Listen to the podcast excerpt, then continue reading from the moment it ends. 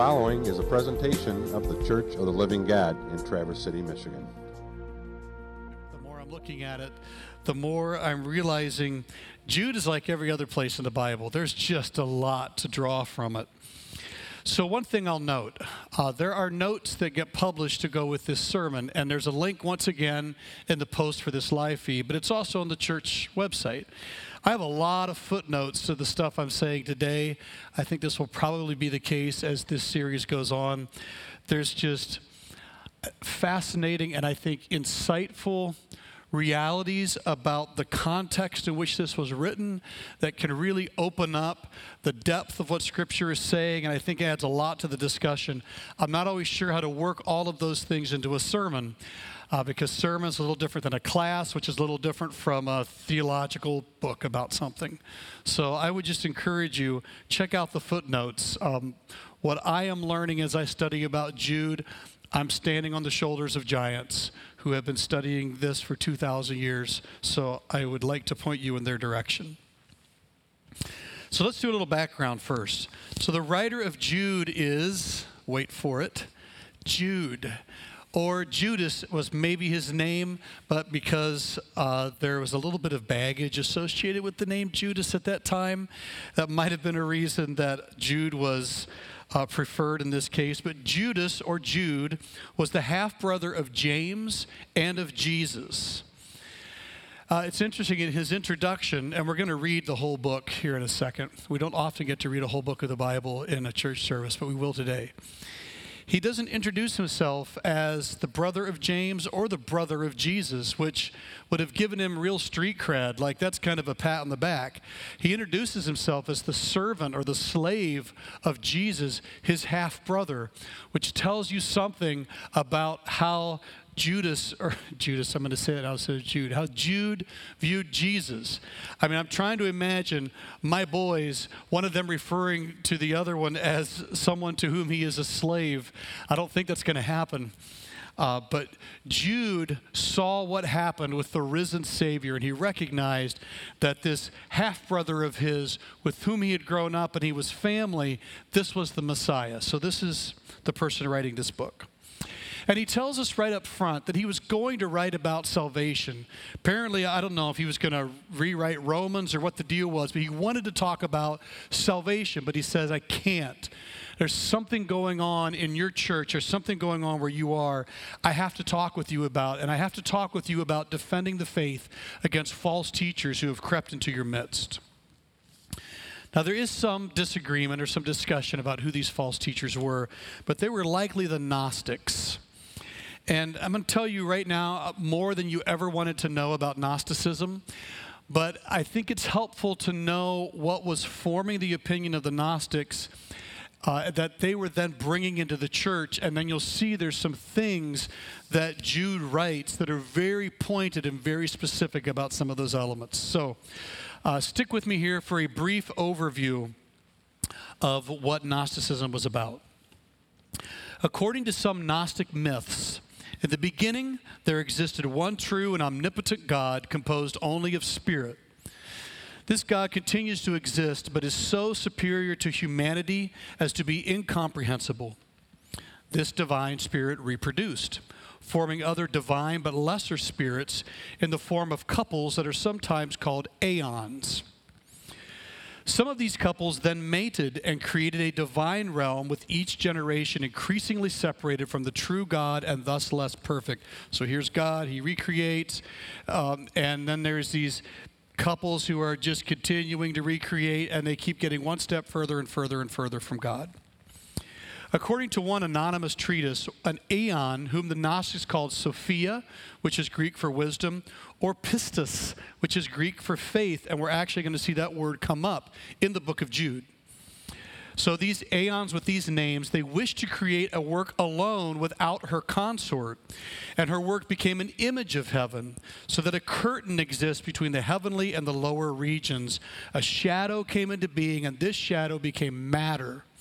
So the Gnostics thought the physical world was really far away removed from God. And in fact, because of the way it came into being, the physical world is not a good place.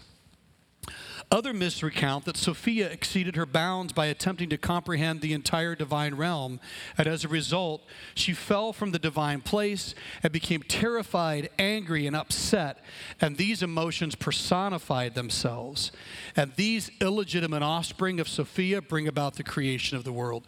So the physical world is created through by terrified, angry, and upset personified emotions from a fallen kind of rebellious being.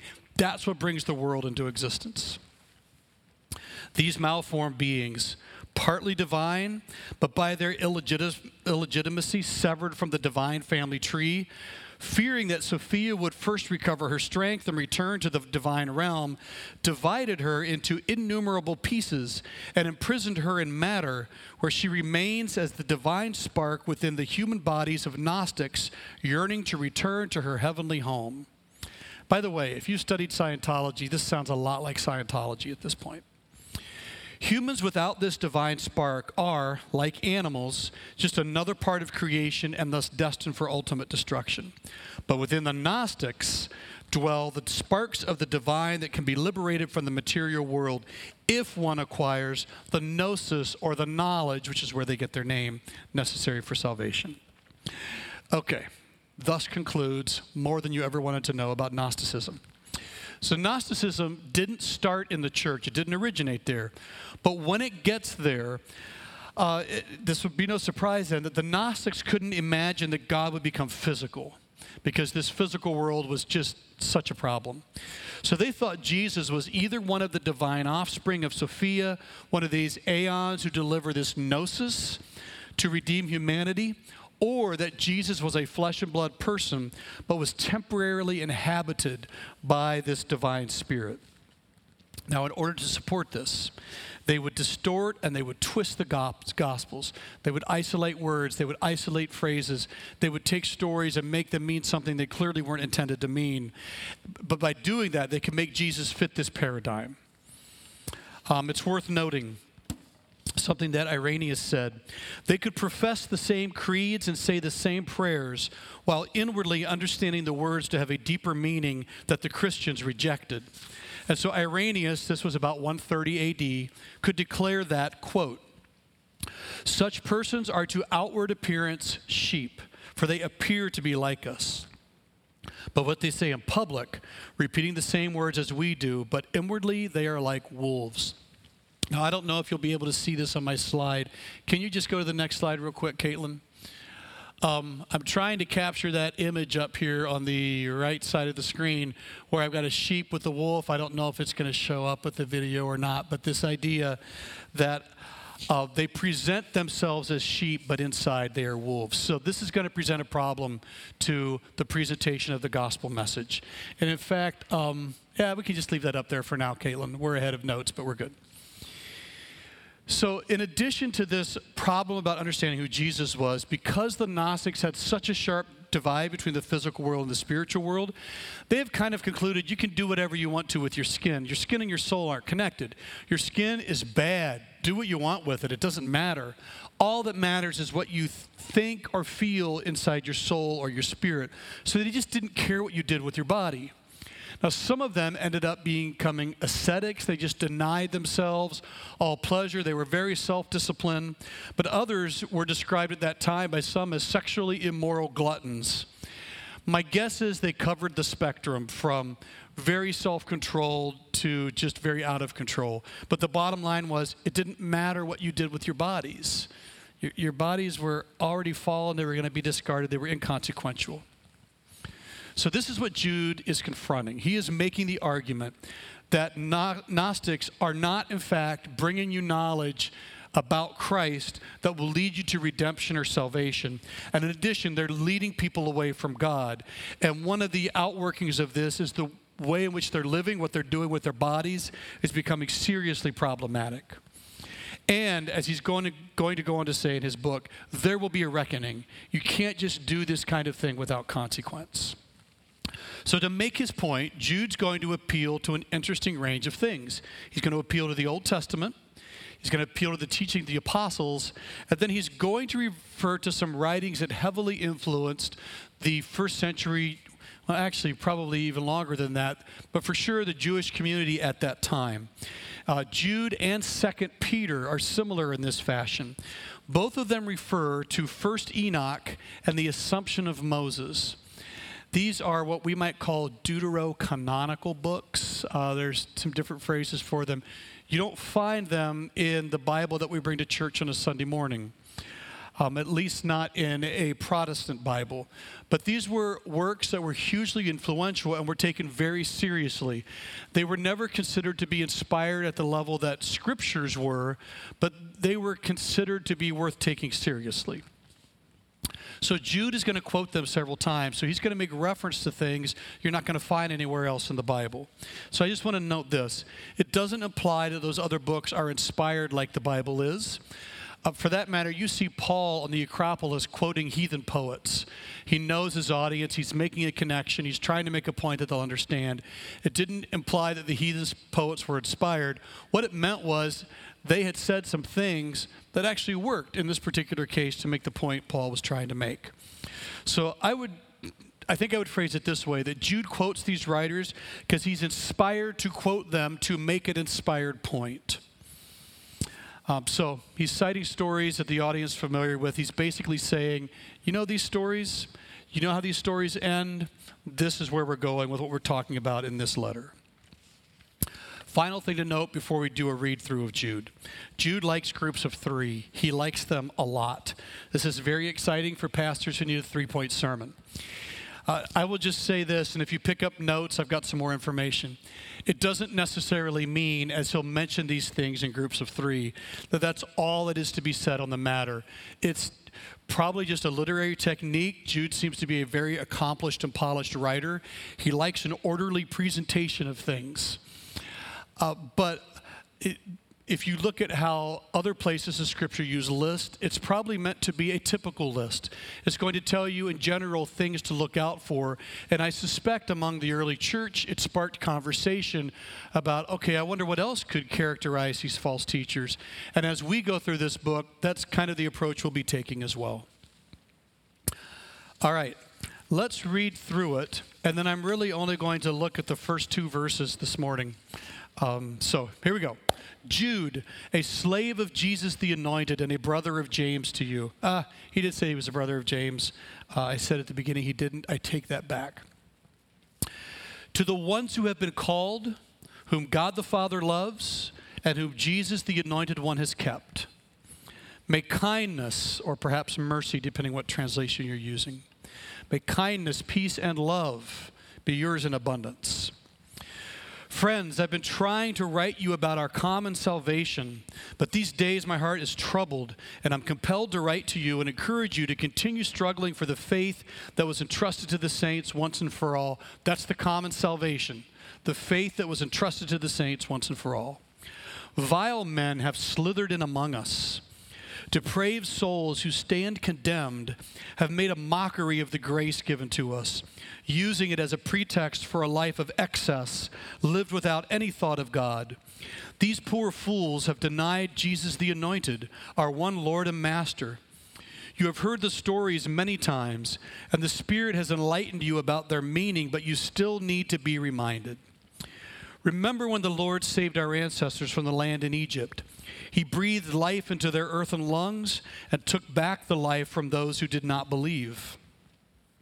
And God has kept the rebellious heavenly messengers bound and chained in utter darkness, shadowy gloom, until the time when his judgment arrives, because they failed to keep their rightful positions and abandon their appointed realms.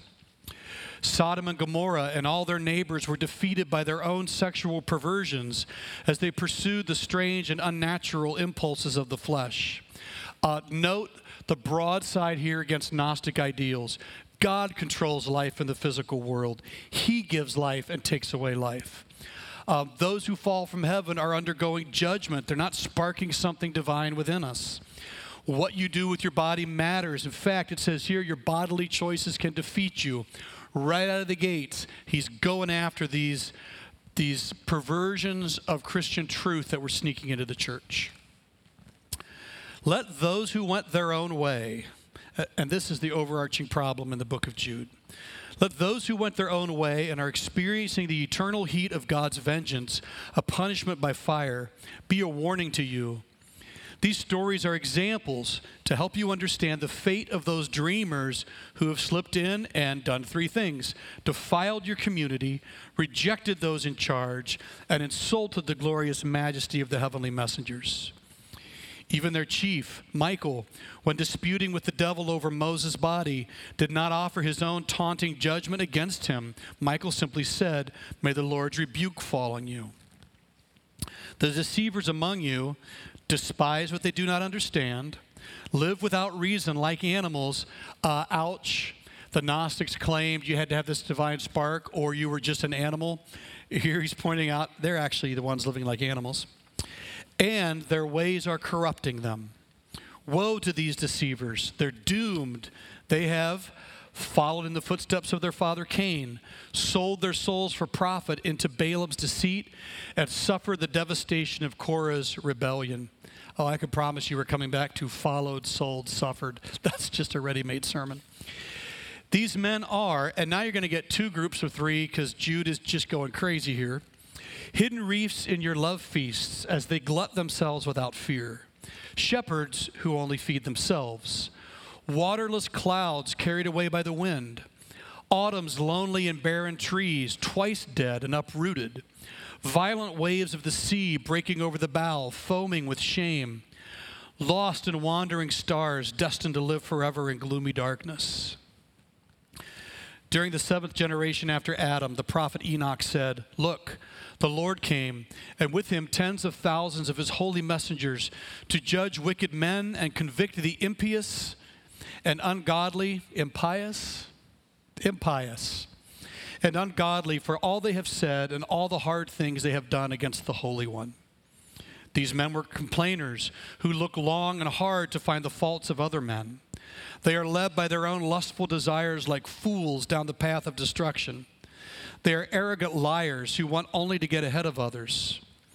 But you, friends, remember the words of the emissaries of our Lord Jesus, the anointed, the liberating King. At the end of time, some will ridicule the faithful and follow their lust to the grave. These are the men among you, those who divide friends, those concerned ultimately with this world, those without the Spirit. You, however, should stand firm in the love of God, constructing a life from within the holy faith. There's that pistis word, faith. So, once again, I feel like that's a purposeful word. It's making a point to the Gnostics constructing a life within the holy faith, praying the Spirit's prayer, waiting eagerly for the mercy of our Lord Jesus the Anointed, which leads to eternal life. Keep being kind to those who waver in the faith. Pursue those who are singed by the flames of God's wrath and bring them safely to Him. Show mercy to those, to others with fear, despising every garment soiled by the weakness of human flesh. Now to the one who can keep you. By the way, verse 1 talked about those who were called, loved, and kept. Now we're bookending it. Now to the one who can keep you upright and plant you firmly in his presence, clean, unmarked, and joyful in the light of his glory. To the one and only God, our Savior, through Jesus the anointed, our Lord, be glory and greatness and might and authority, just as it has been since before he created time which also would me before he created the universe, the physical world. May it continue now and into eternity. Amen. All right, that is chapter one and the entire book of Jude. I briefly want to just wrap up this morning by talking about the introduction. Jude, a slave of Jesus the Anointed and a brother of James, to you, the ones who have been called, whom God the Father loves, and whom Jesus the Anointed One has kept mercy, peace, and love. May they never stop blooming in you and from you. Okay, so called is simply summoned, beckoned. It's an invitation. It's what God sends to the world so that they can receive salvation. Loved is agape. We've talked about agape love a lot. It's the self sacrificial love that God has for us as embodied in the person of Christ and his sacrifice on the cross. And then kept is simply a Greek word for preserved or to stand guard over. You see this in what's called Jesus' high priestly prayer from John 17 11. Jesus prayed, Father, keep or preserve through your name those whom you have given me, that they may be one as we are. It reminds me of this the verses we read in our prayer as we started this morning. Who can separate us? Who can come between us and the love of God's anointed? Could troubles, hardships, persecution, hunger, poverty, danger, even death? The answer is nothing. As the psalm says, on your behalf, our lives are in danger constantly. We're like sheep awaiting slaughter. But no matter what comes, we will always taste victory through him who loved us. That we had kept here at the start, or loved.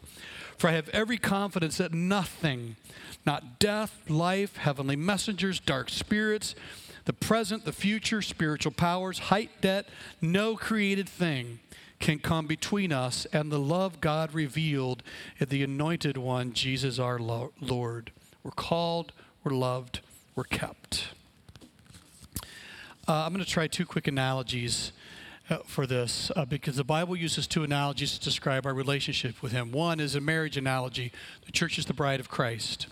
The second is the adoption analogy. We are adopted into the family of Christ. Now, listen, these are analogies that aren't going to be perfect. I promise they're not going to be perfect. But I've been trying to wrap my mind around how we experience in our lives the importance of called, loved, and kept. So, two situations come to mind. So, when I began dating my wife, I called her, Hey, baby. I, sometimes literally on the phone, but like I, call, I called her. And it was inept and it was awkward, but it was clear I want you. So I called to her, Marco, Polo. It was, focus. Okay, so I called to her and she responded, Awesome. Here we are almost 30 years later. Okay, so that's the call part. Then there's the loved part. So let's be clear about something. God's love is perfect, mine is not. It's something I've been committed to learning for almost 30 years now. But this idea of being loved is, as you might expect, deeply important to my wife. If I had called her, hey baby, Polo, and she had come to me and now we're married, but then I just didn't love her, well, that, that's a huge problem. Because part of what the ideal is in marriage and this covenant is that you then keep.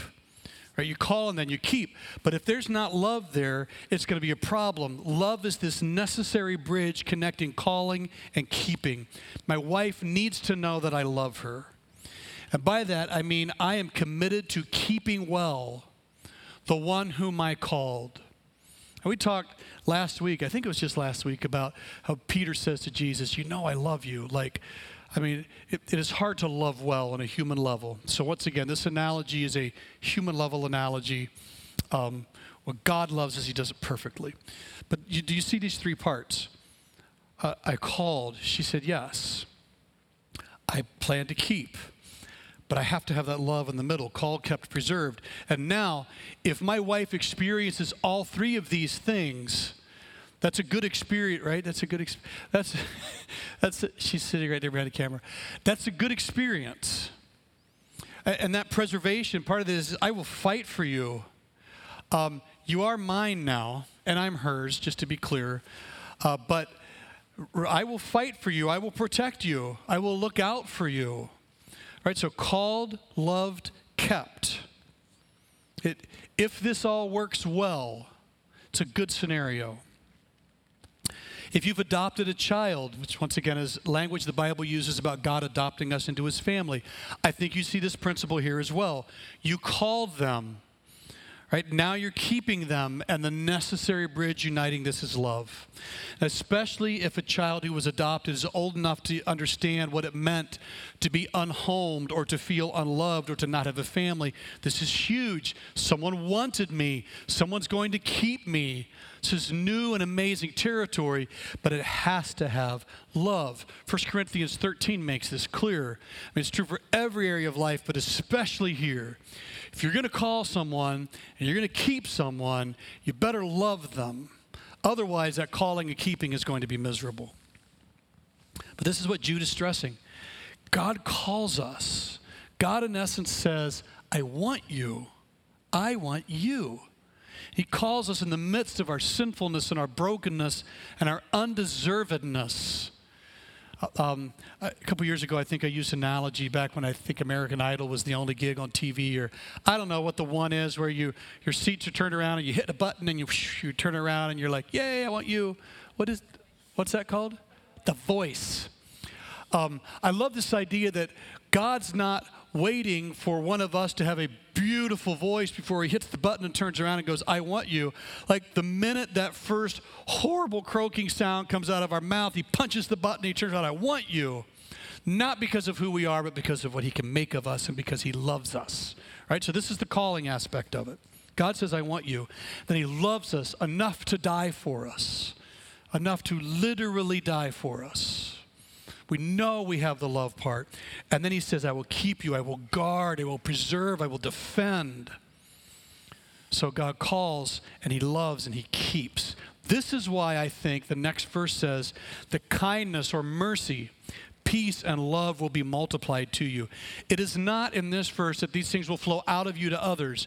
I think that will happen. This verse, though, is very specific. Jude is stressing that you will experience this when you surrender your life to Christ. When we respond to that call, what we're going to experience now is the mercy, peace, and love of Christ. So here we are in Christ. We're called by the mercy of God, who through Jesus pardons the guilty. And I think the more we understand this, the more we are moved by his mercy. We're kept or preserved in the peace of God as his spirit fills us and unites us with God and others.